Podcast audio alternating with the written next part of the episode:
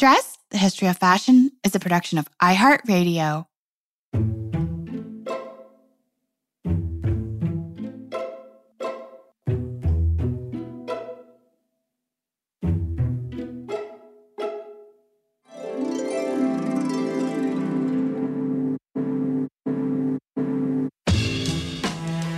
With over 7 billion people in the world, we all have one thing in common. Every day, we all get dressed. Welcome to Dressed, the History of Fashion, a podcast that explores the who, what, when of why we wear. We are fashion historians and your hosts, Cassidy Zachary and April Callahan. Dress listeners, Cassidy and I are super excited about this week's episodes. And I say episodes plural, as this will be a two parter this week, a very long overdue two parter, I must say. for one, two, three, four, five seasons now. I have been promising you all this episode. And as many of you know, Cass and I took a tiny little break for a bit while she was on maternity leave. And I, well, I just took a much needed break. And while I was off, I kind of started to feel this itch that I needed to scratch. I was really dying to dive headfirst into some sort of a research rabbit hole. And I thought, who better to focus on than one of the most important fashion designers of all time, and definitely one of the most influential in the history of American fashion. Hands down. I mean, April is, of course, speaking of the fashion phenom and iconoclast Claire McCardell. As fashion historian Valerie Steele has written, quote, it is impossible to imagine a Calvin Klein or a Donna Karan or a Marc Jacobs had there not first been Claire McCardell, end quote. And Claire's work is often cited as the epitome of that so-called American look, which emphasized and continues to emphasize minimalism, comfort, practicality, Claire embraced humble fabric. She had these witty solutions for closures and fits, as we'll discuss. And all her clothes were mass produced at a relatively accessible price point during the 30s, 40s, and 50s. And frankly, her work stunned the American fashion industry, who had, in the words of Adolph Klein, who was her boss at the time, never seen, quote, anything like the things Claire dreamed up. And her work remains so seminal that it has been said she, quote, redesigned both the style and national identity of modern American women. I mean, that's that's no pressure there, Claire. and listeners, with all of that praise and all of those accolades, awards, and even a little bit of fame that came Claire's way mid career, it may come as a bit of a surprise that early on she struggled desperately. You could say she was a bit of a square peg trying to fit into the very well established round hole of American fashion. But before we get to that, let's learn a little bit more about Claire herself and her path to becoming, as feminist author and activist Betty Friedan dubbed her, quote, the girl who defied Dior. So, Claire was born in 1905 in Frederick, Maryland, into a well connected upper middle class family. And so, not only was her father, Adrian Leroy McCardell, a bank president, he was also a Maryland state senator. And her mother, Eleanor Clingan McCardell, was a Southern belle whose first rate education served her well as a politician's wife. And her love of learning was actually passed down to her children, which included Claire. And then Claire had three brothers. Yes. And like many women of the era who could afford to do so, Eleanor McCardell employed a private dressmaker, and she employed her to reproduce and adapt the latest looks from French and American fashion magazines, which arrived like clockwork to the McCardell household. And despite being considered somewhat of a tomboy by her family, who nicknamed her Kick, Claire also loved fashion and she devoured her mother's fashion magazines voraciously.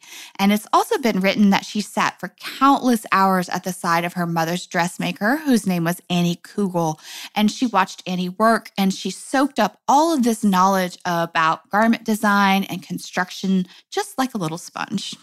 And like many other great designers before her, Claire's first efforts trying her hand at fashion design were for her paper dolls. So by the time she was a teenager, she had graduated to like stealing pieces from her family's closets and then like taking them apart and reworking them to make them better. You know, I mean, I wonder how that went over with her mother. right? Can you imagine? I know. Uh, we can only wonder if this was done with or without their prior knowledge and permission. I'm going to guess not. Although maybe her mom gave her hand me down garments that she no longer wore. I'm sure infuriated her brothers, though. Like, Yeah. Your pants are different now. Yeah. So, um, upon her graduation from high school, it was Claire's dream to move to New York City to attend the School of Applied and Fine Arts to study in their costume illustration and construction program. Her father, however, had other ideas. He was rather unyielding in his demand that his teenage daughter remain at home and begin her studies at least at the local community college. So she did. And there, Claire took classes in the home ec department, home economics, of course. And unsurprisingly, she excelled in the sewing and pattern making classes. But apparently, Cass, she was a complete disaster when it came to cooking and chemistry. yeah, and it seems that traditional academics were not necessarily Claire's strong suit, even after her father finally gave in and allowed her to move to New York City to study at what would later become Parsons. She still struggled academically, so much so that she had to plead her case with the administration to let her study abroad in Paris her sophomore year.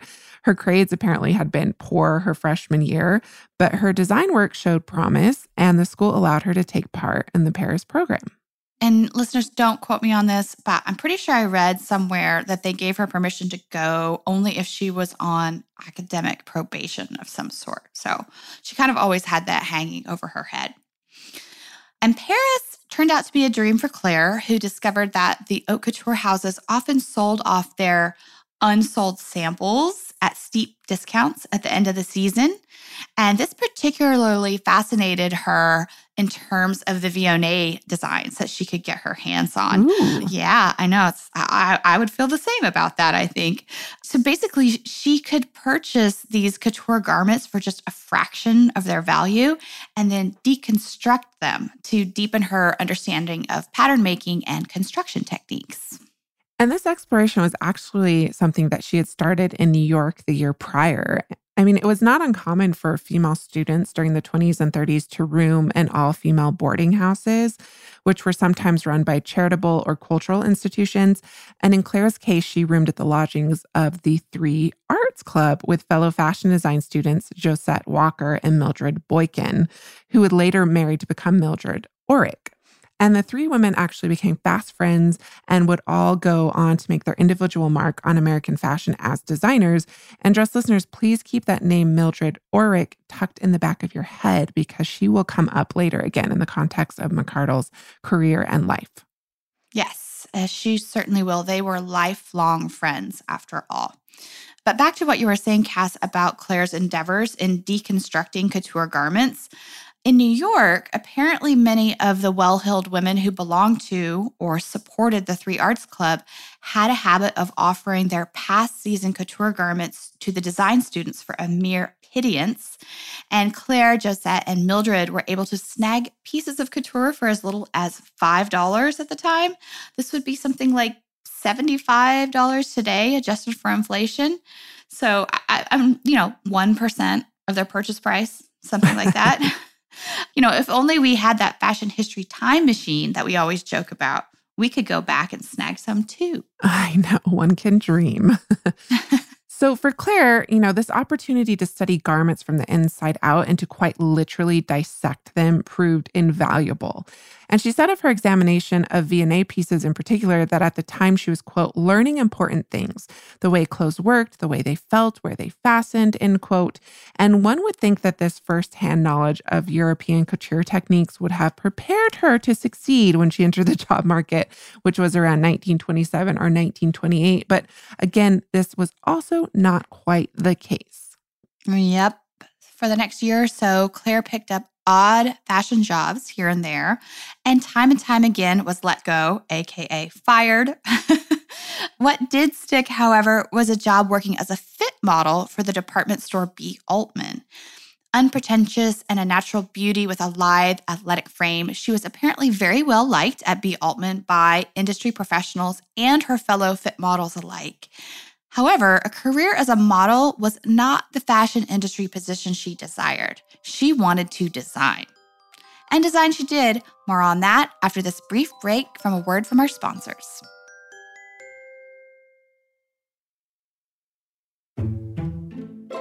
Welcome back, dress listeners. So, Claire's big industry break came when she was hired by Robert Turk as his assistant in 1929. And not long into her tenure with Turk, he was approached by the design manufacturing house Townley Frocks to buy what was then a struggling independent design company. And one of his stipulations for the sale was that as the head designer for Townley, he would be allowed to bring his assistant, who was Claire. And Turk saw his young assistant's potential, and the two really worked closely together until this freak boating accident April claimed Turk's life in 1932, sadly. And following Turk's death, Townley asked the then 27 year old McCardell to try her hand at completing his last unfinished collection on her own, which she did apparently well, as she was permanently hired on as Turk's replacement soon thereafter. And just a little brief side note here, and I won't belabor this point because we have talked about it so much on the show already. But for anyone just joining us who may have missed it in the past, we are still firmly in the 1930s here. And in terms of American fashion design, it was it was kind of moda operandi that American designers and design firms were looking to Paris for inspiration. And even illicit copying was considered fair game by many in the industry. So, creating looks inspired by the latest Parisian couture was what was expected of Claire at this time. And to spur her along, Townley sent Claire twice a year to Europe, especially to Paris, to find inspiration and gather the pulse of European fashion. And this was pretty much standard practice at the time within the American fashion industry. And often Claire's former classmates, Josette and Mildred, were tasked with the exact same mission in their own jobs. And the three friends occasionally accompanied each other on the steamer ship trips they took across the Atlantic and back. That sounds so fun and romantic, even though I know. I think we probably, should go. I, know. I think we should go on one of those. We well, should go on one of Dandy's yeah, trips. Dandy Wellington, past dress guest, has one coming up, dress listeners. Mm-hmm. So actually check it out. The Vintage Voyage, I believe. Mm-hmm. Um, so, once on European soil, Claire had a little latitude in her travels and frequently took detours off the usual fashion circuit of London and Paris and ventured to skiing and sporting destinations where she was often enamored more by the styles of regional dress she saw than the haute couture offerings and the salons of famed designers. So, upon implementing some of these traditional design inspirations back home for the Townley Frocks label, Claire often found herself butting heads with company executives who yearned for her to stick to the, you know, established formula of copying or adapting the silhouette of European couture. And actually, if you want to learn more about that, dress listeners, you can check out our episode from last year that was on the rise of the American designer, because Claire was in no way alone in her frustration with the American fashion industry's reliance on the cachet of the French haute couture to sell designs. Others very much shared her desire to break free from its vice grip, and that included, of course, past dress guest subjects, including Ethel Traphagen and Elizabeth Hawes, among many, many others. As her biographers Kohle Yohannan and Nancy Nolf have acknowledged, quote, McCardell knew that American women led quite different lives from their European counterparts and truly believed that only an American designer could offer them a truly American style. From her earliest days as a designer, McCardell was actively formulating and promoting the pared down, no nonsense aesthetic she felt was already inherently part of American culture. Despite her enthusiasm, however, nearly at every juncture of her career, the avant garde visionary often encountered a gap between what she saw as style and what the marketplace promoted as fashion. And Claire's iconoclastic views on style finally paid off in 1938, which is six years into her tenure at Townley Frocks. This is when she created hands down one of her most famous designs to this day, and that is McCardell's monastic dress, which at this point is the stuff of fashion legend, April. Yes. and apparently, the dress itself was never actually intended uh, for Townley. It was Claire's creation for herself. And the story has it that it was based on a description by a McCardell family member of what a traditional Algerian garment they had seen looked like. Um, it was described to her as having an undefined waist and that the front and the back panels of the garment were indistinguishable from each other. So basically, the front looked like the back and the back looked like the front. So Claire conjured up her own interpretation of this garment based on the description, and she realized it in um, a red schlubby wool. And apparently, Claire was standing at a coffee stand on the street wearing this red dress, and a buyer from the department store Best & Co. approached her and asked her where she got her highly unusual design. Yeah. And I mean, at this time, this dress was utterly unique. And as Claire herself describes it, not unique to history. So she describes the dress as, quote, a flowing robe like design that the wearer shaped to her own waistline with a sash or belt. The dress first appeared in 1938, yet how can I say that? It appeared hundreds of years ago. Its design is classic. In 1938, it had shoulder pads and was very full. And April kind of already attested to this, but this dress essentially had no shape. It had no waistline. It fell from the shoulders, very full and tent like, before it was shaped to the wearer's body by the way of a belt or a sash. And we just love this design because not only is it flattering, but it's flattering to like all kinds of, of body types, right? Mm-hmm. Um, and remember, the silhouette was loosely inspired by a traditional Algerian garment.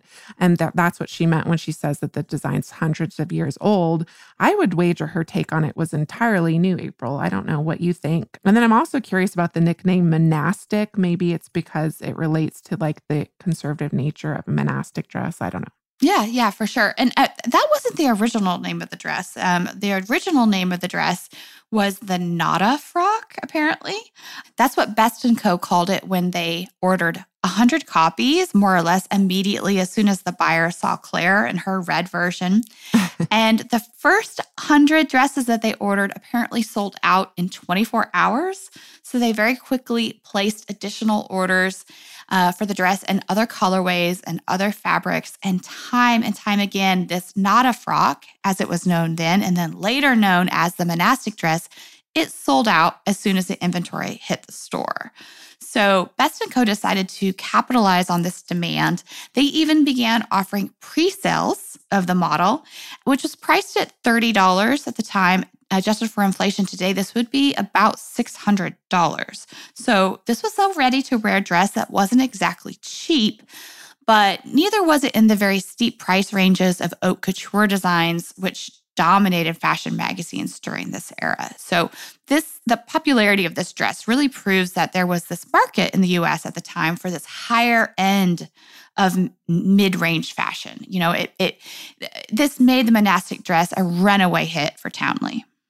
And quite curiously, the monastic dress was also the cause of Townley Frock's demise, which is super interesting. So the runaway success of the Nada frock or monastic dress, you know, the fashion industry really stood at attention. And McCardell's biographers described this quote unquote sensation that the design incited, um, and quoting a dress manufacturer as exclaiming, Drop everything. There's a girl up the street making a dress with no back, no front, no waistline, and my God, no bust darts. The, shock. or the horror. I yeah. don't know. Everyone loved it though. Maybe the manufacturers were horrified. Yeah. The stark simplicity of McCardell's designs was based on its draping technique, which was, with minimal examination, pretty easy to replicate.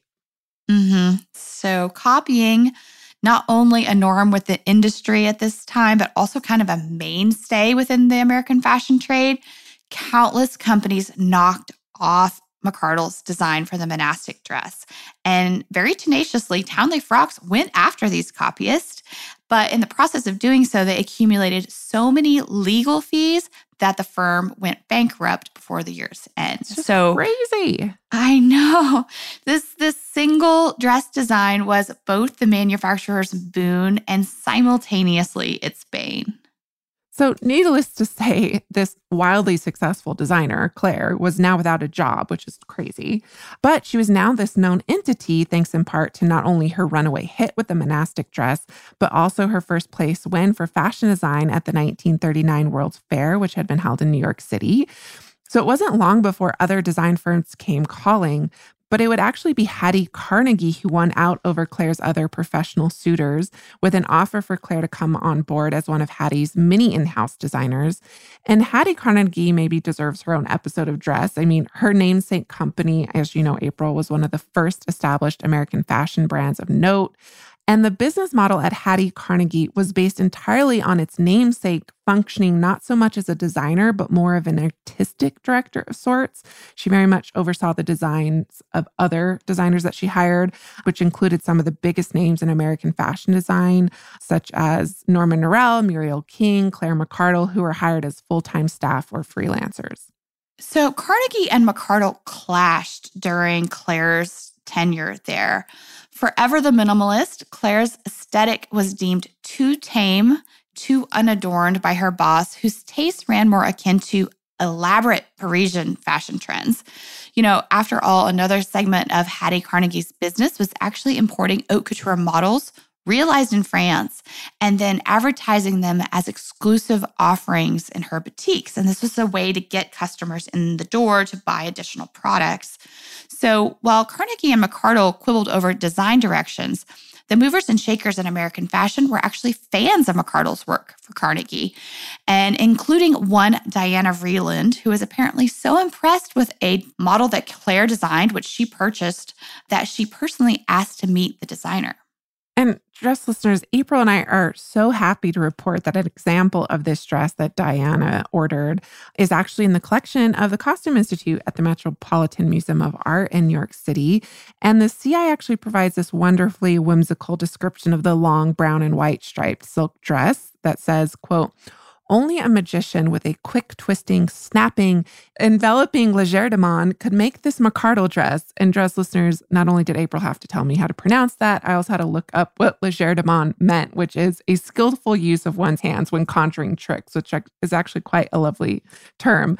Um, and the caption continues On the hanger, it is limp, amorphous, and trailing. On the body, it traces the voluptuous peregrination, or I guess what is a journey, of a Madame Grès bodice but not one that is fixed into position or held forever for the couture client. Rather, the McCardell is ready to wear and adaptable to a myriad of body types and proportions. The striped silk reinforces the curly cues and corkscrews of the bodice and accentuates the columnar skirt. The crisscross bodice is accomplished by two pieces of fabric contingent on the body, but with the effect of a perfectly contrived origami. So again, this is, I, I think, an otherwise shapeless dress is geniusly shaped the wearer's bodies with the use of sashes, which in this case are an extension of sashes that are used to define the bust line of this particular dress. And the fact that McCardell's designs came alive once inhabited by the human form has been noted time and time again because on a hanger, they belie very little of their construction genius. Diana Vreeland even went so far as to call one time appreciatively so. She called them pathetic. um, Deceptively pathetic. yeah. The quote unquote simplicity of McCardell's work is often deceptive, exactly as you just said. You know, there are these very complex geometries that are frequently disguised by the garment's soft drape. And again, quoting Valerie Steele here, quote, McCardell was a realist, not an artist or an architect of fashion. Compared to the more lavish and formal creations of the Paris couture, McCardell's clothes were simple, frugal, humble, easy to make, and easy to wear. They were not, however, necessarily easy to design. End quote.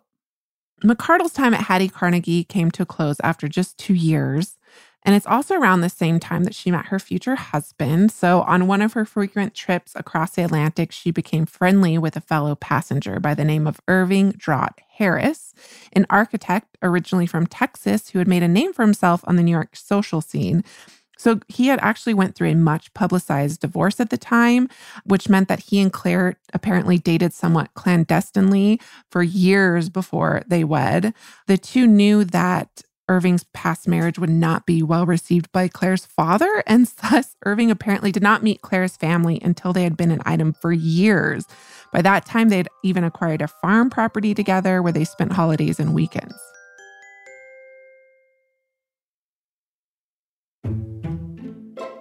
Professionally, after leaving Hattie Carnegie, Claire did a short stint at a company called Winsome before a chance meeting in an elevator looped the course of her career back full circle.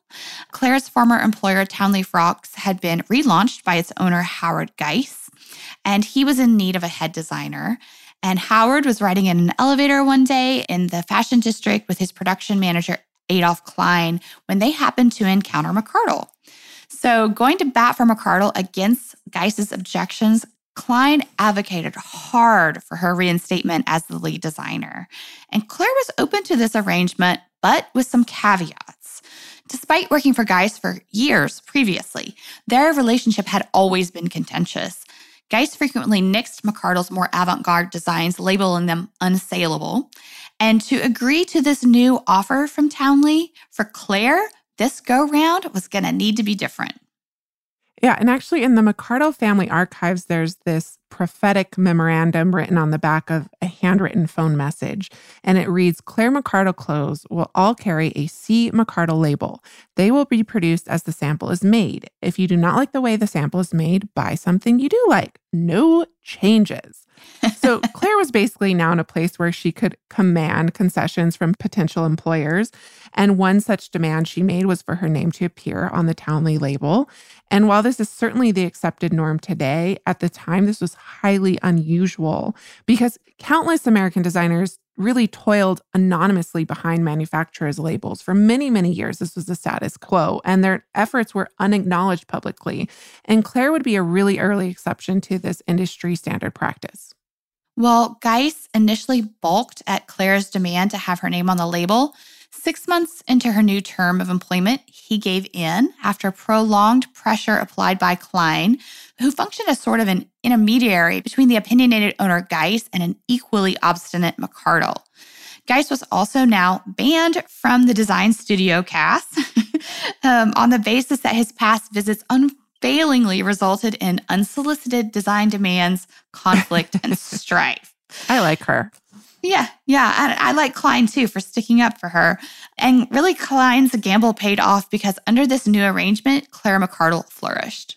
So now she, you know, we're looking at her having unparalleled freedoms. And McCardell first redesigned the Townley offices and showrooms to come in line with her unique brand of American minimalism. So walls were now painted black, navy, beige, and stark white. The flooring was replaced with glossy black linoleum, the perfect complement to the striking modernity of McCardell's designs. And in an era when the interiors of most American fashion brands embraced this sort of pastel boudoir look, have you? McCardell's statement was loud and clear. Moving forward, her modernist vision for Townley was to reign supreme. Claire defined her own design lexicon into what she termed McCardellisms or signature elements of her design philosophy. These included her use of unpretentious, humble fabrics, including denim, jersey knits, ginghams, plaids, and stain proofed cottons. Given the ready to wear nature of her clothes, fitting individual bodies was always a concern for Claire. And to solve the question of unique figure types, she religiously employed sashes, wraps, and spaghetti ties so the wearer could shape the garment to their body at will, as we have already touched upon. Closures for her garments were somewhat of an obsession for Claire, who also famously used metal hooks and eyes and zippers as design elements, highlighting their appearance rather than hiding them. Oh, yes, April. And buttons. She loved buttons and she loved to call attention to the cut and line of her designs by using them. They were at once practical and decorative. So, one of my all time favorite McCardell garments, uh, which uses several of her McCardellisms, all at once is this wonderful play suit. It's from circa 1950 and it's in the Costume Institute at the Met. It's one piece. It's realized in this lovely buttercup yellow linen. It has a halter neck and mid thigh shorts, and the bodice loops behind the neck to form the halter and it crosses high at the neck and the front, then buttons down the side to close. And Claire selected these little wooden ball buttons. And while the buttons at the side of the bodice serve as a practical purpose as a closure, she also elected to extend the row of buttons down the side seam of the shorts as a form of adornment. And this simple spaghetti tie shapes the playsuit at the waist. Yes. And I mean, this is so classic McCardell. You know, her clothes are always simple, but quite smart. And this covetable balance between the practical and the playful. And once you get an understanding of her quote unquote McCardellisms, you can spot her designs right away. And Cass, I'm glad you brought up that playsuit as an example. It's not quite swimwear, but it's firmly in this category of sportswear. And Claire believed in designing clothes that, quote, solved problems. She said, quote, men are free of the clothes problem. Why shouldn't I follow their example? And a playsuit like the one you just described, Cass, might be the perfect ensemble to wear to an active summer picnic or a backyard barbecue in lieu of a dress.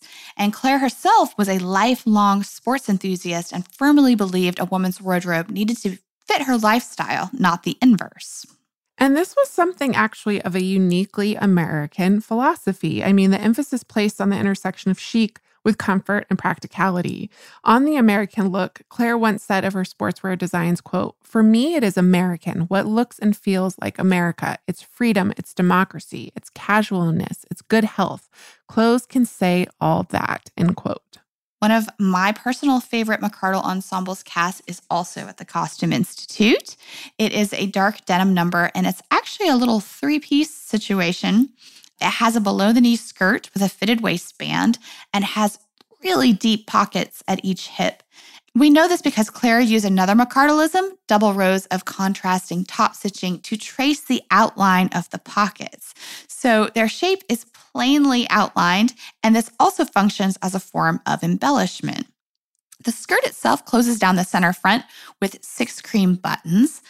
And it could be worn on its own with a sweater or something else or a blouse, or it could be paired with either of the two tops which, which matched. There was a midriff revealing halter top that reveals the back, but in the front, it's scooped around just around the neck above the collarbone, and it closes in the front with a single white button just above the navel. So it's very demure in the front, but very sexy in the back. And maybe sexy wasn't quite appropriate for the time of day or the particular occasion, which is why this set came with an additional top. Again, it's in the same dark denim, but this one was more in the form of a boxy top with short sleeves and a collar, which transitioned into a V neckline. And this distinctive treatment at the neckline was emphasized once again with her signature double rows of top stitching. The interchangeability of this ensemble is McCardell through and through. Not only was she an early proponent of separates, she also created capsule collections of five to seven staple pieces and promoted them as perfect for not only travel, but everyday wear. Many of her popular designs were again offered season and season again. And this was something that was unheard of in the fashion industry. You know, manufacturers were really trying to get completely new models out each season.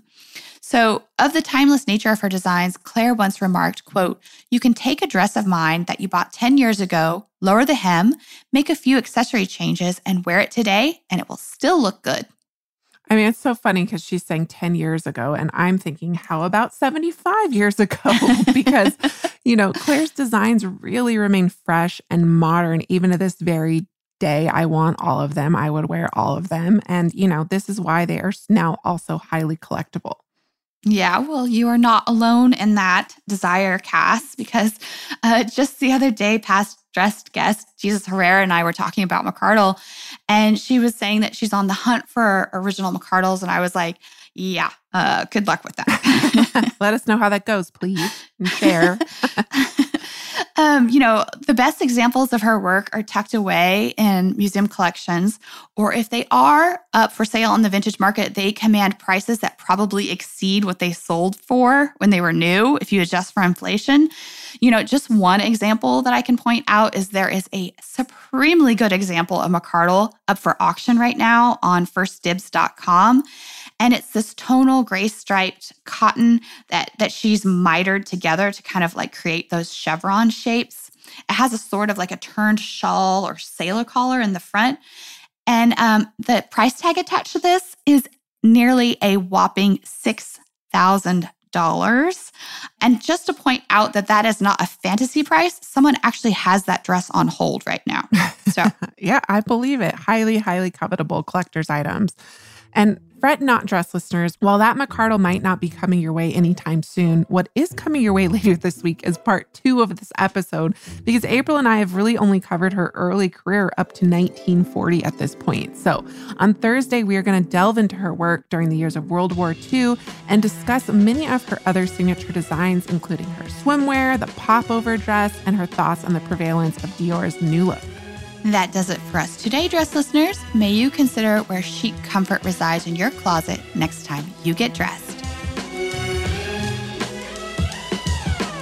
Remember, we do love hearing from you, so if you would like to write to us, you can do so at dressed at iheartmedia.com.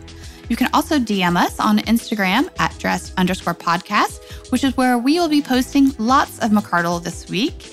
And Cass, as you know, we are currently transitioning more into the Reels format, I think. Firsthand, but yes, we're trying. Yes, we're experimenting. um, so do please let us know how you feel about the Reels versus static posts. The reels will also appear in our main feed as well, so you can access them that way. But this is new territory for us, so so bear with us We're, while we do some exploring and experimentation. I, I, for one, am very bad at technology, so Cass is giving me tutorials along the way. Yeah, I mean, I don't know how much better I am, but it is fun. We're having fun. So if you haven't checked out the reels that we've done already, check them out on our page. So thank you, Dress listeners, and thank you as always to our producers, Casey Pegram, Holly Fry, and everyone else at iHeartRadio that makes the show possible each and every week. We will catch you with part two on Claire McCardell on Thursday.